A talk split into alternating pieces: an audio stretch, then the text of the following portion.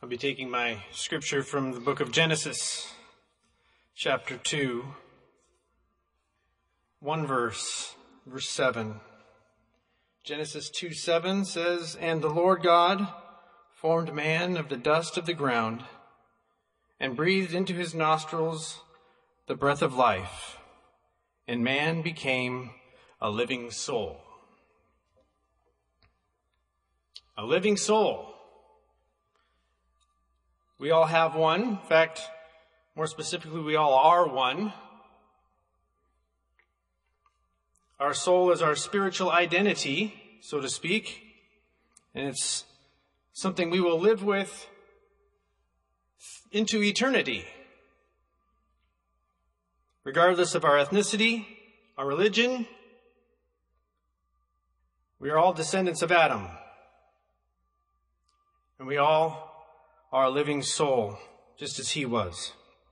One can prefer to believe that it doesn't exist. One can choose to identify as an atheist or an agnostic. There's a lot of things people can choose to do, but it doesn't change the truth. We're all a living soul. Our soul cannot be removed. It cannot be canceled. It cannot be altered. It cannot be extinguished or killed. It is what it is. We all are one. And that's a fact. And that's the truth. And when one can face that, they have a chance to make a difference in their own life by looking to God, the one who created them. I know for several years I ignored what I knew to be true. I was born in a home that went to church. We went to church and we learned who God was. I knew that Jesus died on a cross. I knew all of the accounts and the stories that you see in the Bible. I understood all that to be true. And then when I went to college, I decided I didn't need to necessarily pay attention to all that. I was free. And turns out it was for 7 years, I wandered around doing what I wanted to do. It didn't change the fact that I was a living soul. It didn't change the fact that I had eternity to face. I just made a decision to do what I wanted for a while. And as far as I was concerned, that's what I was always going to do. 7 years. It seems like a long time. It went by pretty fast. But in the process, I made a mess of my life. I wasn't necessarily free. I was getting bound by many different addictions. I was getting more and more miserable. When life would come, which it does, and difficult things would come, I had nowhere to turn. So I turned to drugs and alcohol instead. Because my friends did that too, so why not? But when I was 24 years old, I came to a realization that if I was going to be an educator and talk to young people and be an example and try to encourage them, I was a hypocrite. I realized that something had to change. And I began to remember what I learned when I was a kid. You can't get away from it.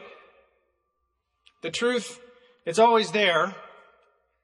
All it takes is an honest heart. And I began to search. And you found me across the street at a camp meeting. And I heard a sermon that I believed to be true. But I used the excuse, I'm not into organized religion, which is just an excuse. It worked for a short time, but again, once you hear the truth, you can't get away from it. And I learned soon enough that my soul had a destination and that the only thing I could alter about my soul was where it was headed. I couldn't ignore it. I couldn't hope it went away. There was a destination that I had to choose. Jesus told Nicodemus, except a man be born again, he cannot see the kingdom of God. A spiritual rebirth is required. You know, Adam, what a privilege he had, living in the garden. He was able to be with the Lord every day. But then he sinned. We heard about that this morning. It was a life-altering decision. But it wasn't a soul. His soul was now destined for hell. He realized that his life would never be the same. But God provided a way. Aren't you thankful for a merciful God? Aren't you thankful that He takes care of us even when we fall on our face? He's there to give us an opportunity to find our way back. And He did that. From that point, the sacrifice of blood was required, an atonement. But in His mercy, He provided a way. And there again, a decision had to be made. Heaven or hell. The soul lives on to eternity. What's your choice? So a lamb without blemish was the atoning sacrifice. In the Old Testament, we read about rituals and feasts that were supposed to happen at specific times of the year to maintain their relationship with God. I want to turn to Romans chapter 5. I'm going to start at verse 15. This is, in my Bible, it says at the beginning of this section, death in Adam, life in Christ. Death in Adam, life in Christ. So with that kind of context, I will start at verse 15. But not as the offense, so also is the free gift. For if through the offense, speaking of Adam, of one, many be dead, much more the grace of God and the gift by grace, which is by one man, Jesus Christ, hath abounded unto many. And not as it was by one that sinned, so is the gift, for the judgment was by one to condemnation, but the free gift is of many offenses unto justification. For by one man's offense, death reigned by one. Much more, they which receive abundance of grace and of the gift of righteousness shall reign in life by one, Jesus Christ. Therefore, as by the offense of one judgment came upon all men to condemnation, even so, by the righteousness of one, the free gift came upon all men, unto justification of life. For as by one man's disobedience many were made sinners, so by the obedience of one shall many be made righteous. As you read through this, we see you have Adam and Christ, and there's an obvious difference. Adam's sin plunges us into sin. Christ comes and offers a free gift. And as you read through that, the more I read through that, the power in the gift of mercy and grace that Christ offers through His death on the cross far exceeds the penalty of the sin of Adam. If one can just put their faith in Christ, the power in that gift far exceeds that one sin that Adam had. Simple faith will produce a huge change. It's not something you have to work through. We read in 2 Corinthians, therefore, if any man be in Christ, he is a new creature. Not becoming a new creature, not working towards being a new creature. He is a new creature. Old things are passed away. Behold, all things. All things. It's very complete, isn't it? Behold, all things become new. A repentant heart will lead to a justified soul. A soul that will live eternally in heaven. It's a complete transformation. Nothing's left out. It just takes faith. It takes a repentant heart. It takes turning away and going towards. They're simple actions. They have powerful results. The justified soul must then be maintained and continually fed. We've heard that we are in the world, but not of the world. Then we must be intentional about what we feed our soul. Because we are in the world. We face the world every day. It could be anywhere, whether it's at work, at school, the minute you get in onto your phone, whether it's social media, the internet, YouTube, whatever it is. We're in the world, but we don't want to be of the world. We need to be intentional about what we feed our soul. Because if we're not intentional about that, it will be fed.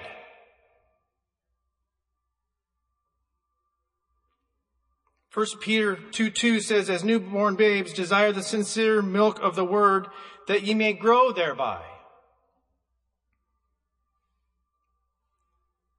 The precious word of God. Oh, how it can keep us if we'll just follow what it says. If we'll seek the Lord. If we'll not only seek the Lord in His Word, but then pray about what we've read. If we'll look to Him and ask Him for help and understand that the only way we feed our soul is through His Word. There is no other way.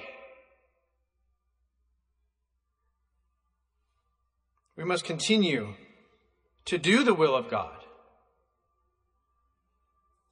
Salvation is not a one-time thing and then you go on your merry way and do what you want. That's what we got saved from. That's what I got saved from. I was doing what I wanted and it was making me miserable. So we asked the Lord into our heart. We were changed and were made completely changed.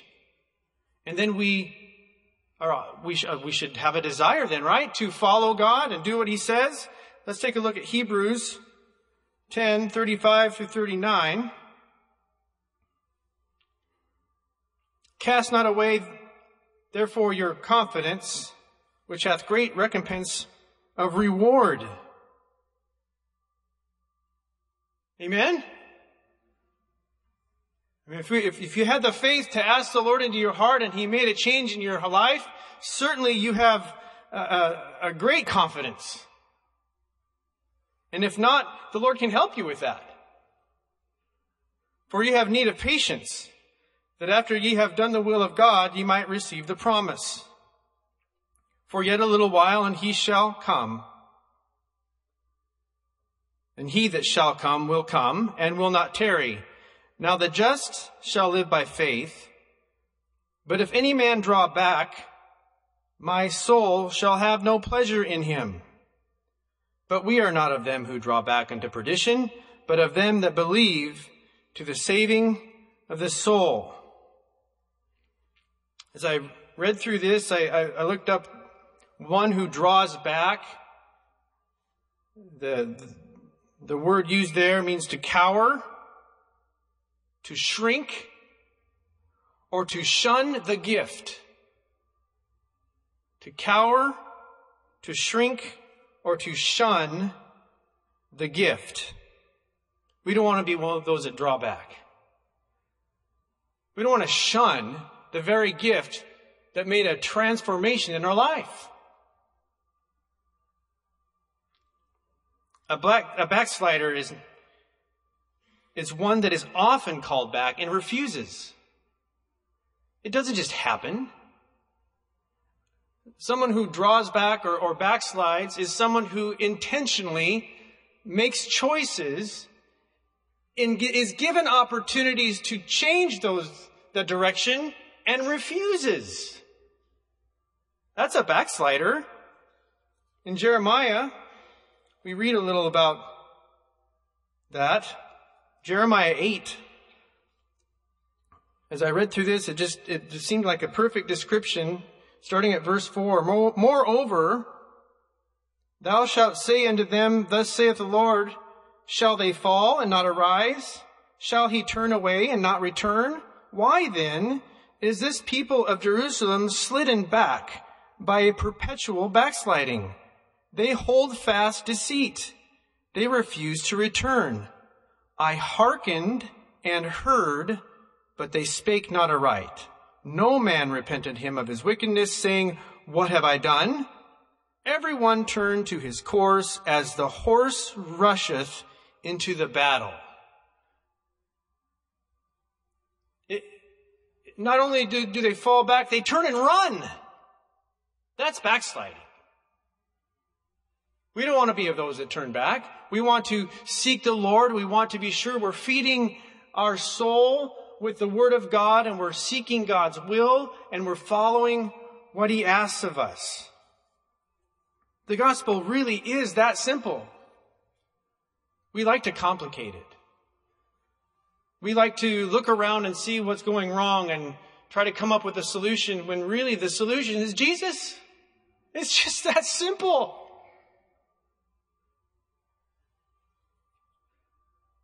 We want to keep this in the central and right up front for each one of us as we go through life, as we go through the times we're even dealing with now.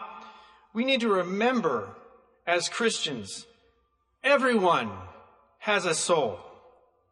Everyone. Even the ones that hate us, even the ones that might walk by and say foul things to us, they have a soul. And we want to be sure they hear the message that Jesus saves. Now, do we just walk up to people and say, Jesus saves? That doesn't always work very well. But what can we do? I have a few things. I'm sure there's an exhaustive list, I'm sure. I only made a few here. We can be a good listener. We can show empathy. We can extend grace. We can just say a kind word. We can share our testimony when the door opens. We can offer to pray with someone. They might say no. Does that hurt that much if they say no? Might be a little embarrassing. But we can offer to pray with someone. And if nothing else, we can pray for them anyway, even if they don't want to be prayed with. Put them on the list. Someone you pray for. We want to be ambassadors for Christ. If the Lord's made a change in our heart and we realize the power of the gift, we want to share that gift with everyone. Everyone has a soul, and they must experience salvation to make heaven.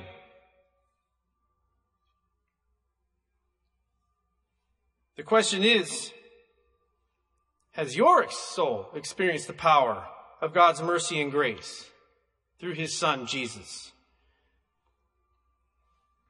There's a choice to be made. If you're not sure that you've had that power of that gift applied to your life, you have a perfect opportunity tonight. A perfect opportunity to reach out in faith, to ask the Lord to make a change in your heart, to tell the Lord you're going to turn and walk towards Him for the rest of your life. We all have a soul. You have one. I have one. And it's eternal. So the choice is not, do I have one? It's, where is it going? Where is my soul destined? Where is your soul destined? It's either eternal death or eternal life. And the choice is tonight. We pray that you choose life. It is life more abundant. It is something that you will never regret. The opportunity now is to pray and look to the Lord. No matter where we stand with the Lord, we certainly can seek His face and look to do His will and ask for His grace. As we go into the world tomorrow, we can know that we have Him right by our side. It is now time to pray. Ask the Lord to come and bless us now as we pray.